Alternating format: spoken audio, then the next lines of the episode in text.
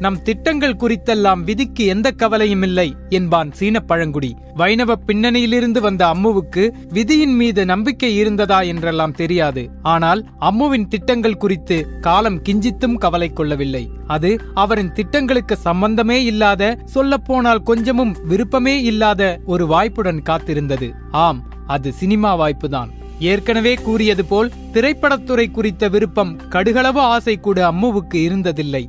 சந்தியாவுக்கும் அப்படித்தான். மருத்துவர் அல்லது இந்திய ஆட்சி பணியாளர் ஆக வேண்டும் என்பதுதான் அம்முவின் விருப்பம். நன்றாக படிக்கவும் செய்தார். இது குறித்து சந்தியாவே பின்பு ஒரு பேட்டியில் கூறியுள்ளார். என் மகள் அம்மு ஜெயலலிதா திரைப்படங்களில் நடிக்க வேண்டும் என்று நான் முதலில் விரும்பவில்லை. சிறு குழந்தையாக இருக்கும் போதே அம்மு எதையும் எளிதில் புரிந்து கொள்ளும் திறமையை பெற்றிருந்தாள். படிப்பில் அம்மு கெட்டிக்காரி வகுப்பில் அவள்தான் முதல் மாணவி. படித்து பட்டம் பெற வேண்டும் என்ற ஆர்வம் அம்முவுக்கு இருந்தது. அவள் விரும்பியவாறு நிறைய படிக்கட்டும் என்றுதான் நானும் எண்ணினேன். ஆனால் அந்த விருப்பம் இறுதி வரை நிகழாமலே போய்விட்டது. கொஞ்சம் உன்னிப்பாக பகுப்பாய்ந்தால் அதற்கு சந்தியாவும் ஒரு காரணம்தான். ஆம் அவர் மட்டும் கடுமையாக மறுத்திருந்தால் இன்று அம்மு அப்பல்லோவில் ஒரு மருத்துவராக கூட இருந்திருக்கலாம். இல்லை என்றால் தமிழகத்தின் தலைமை ஆலோசகராக இன்று ஷீலா பாலகிருஷ்ணன் இருக்கும் இடத்தில் அம்மு இருந்திருக்கலாம். யார் கண்டது? வாழ்க்கை விசித்திரமானதுதான். சரி வாருங்கள். முதல் சினிமா வாய்ப்புக்கு முன்பு அம்முவுக்கு நடிப்பு சம்பந்தமாக வந்த வேறு வாய்ப்புகளை பற்றி பார்ப்போம்.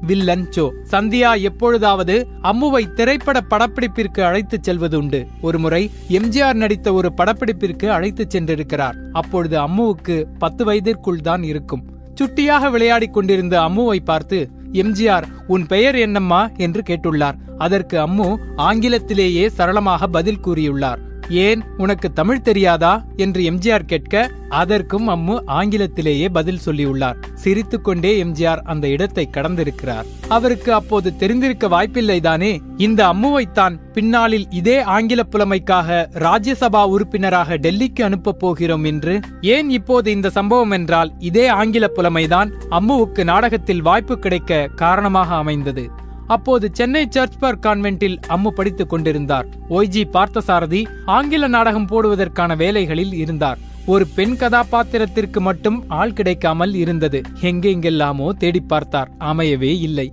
பின் நண்பர்கள் மூலமாக அம்மு குறித்து கேள்விப்பட்டு சந்தியாவை அணுகுகிறார்கள். நாடகம் என்பதால் சந்தியாவும் சம்மதிக்கிறார். ஆங்கில மொழியை நன்கு அறிந்து சரளமாக பேசும் அம்முவுக்கு அந்த நாடகத்தில் ஆங்கிலம் தெரியாத பிரெஞ்சு பெண்ணின் வேடம் கிடைத்தது. இந்த நாடகத்தில் வில்லனாக நடித்தவர் சோ ஆங்கில படவாய்ப்பு. இதே காலகட்டத்தில் தான் இந்திய ஜனாதிபதி வி வி கிரியின் மகன் சங்கர் கிரி தான் தயாரிக்கப் போகும் ஆங்கில ஆவணப்படத்தில் கதாநாயகியாக நடிக்க ஆங்கிலம் தெரிந்த ஒரு பெண்ணை தேடிக் கொண்டிருந்தார். இது குறித்து ஒய்ஜி பார்த்தசாரதியிடமும் சொல்ல ஒய்ஜிபி சற்றும் யோசிக்காமல் அம்முவை பரிந்துரைத்திருக்கிறார். சோவும் அம்முவின் நடிப்பை சங்கர்கிரியிடம் புகழ்ந்து கூறி உங்கள் ஆவணப்படத்தில் அம்மு சிறப்பாக நடிப்பாள் என்று சொல்லியிருக்கிறார். சங்கர் சற்றும் தாமதிக்காமல் உடனே சந்தியாவை சந்தித்து அம்முவை நடிக்க கேட்டிருக்கிறார். ஆங்கில பட வாய்ப்பு அதுவும் ஜனாதிபதியின் மகன் தயாரிக்கும் படம் ஆக சிறந்த வாய்ப்புதான். இருந்தாலும் அம்முவுக்கு தயக்கம். இல்லை அம்மு சினிமாவில் நடிப்பதை நான் விரும்பவில்லை. அவளும் விரும்ப மாட்டாள் என்று நாசுக்காக மறுக்க சங்கர் விடுவதாக இல்லை. படிப்புதான் முக்கியம். அது எனக்கும் புரிகிறது. உங்கள் மகளின் படிப்புக்கு இடையூறு ஏற்படாமல் சனி ஞாயிறு போன்ற விடுமுறை நாட்களில் படப்பிடிப்பை நடத்திக் கொள்கிறேன். நிச்சயம் உங்கள் மகளுக்கும் இது ஒரு நல்ல பொழுதுபோக்காக இருக்கும் என்று கேட்க அரைமனதாக சம்மதிக்கிறார் சந்தியா.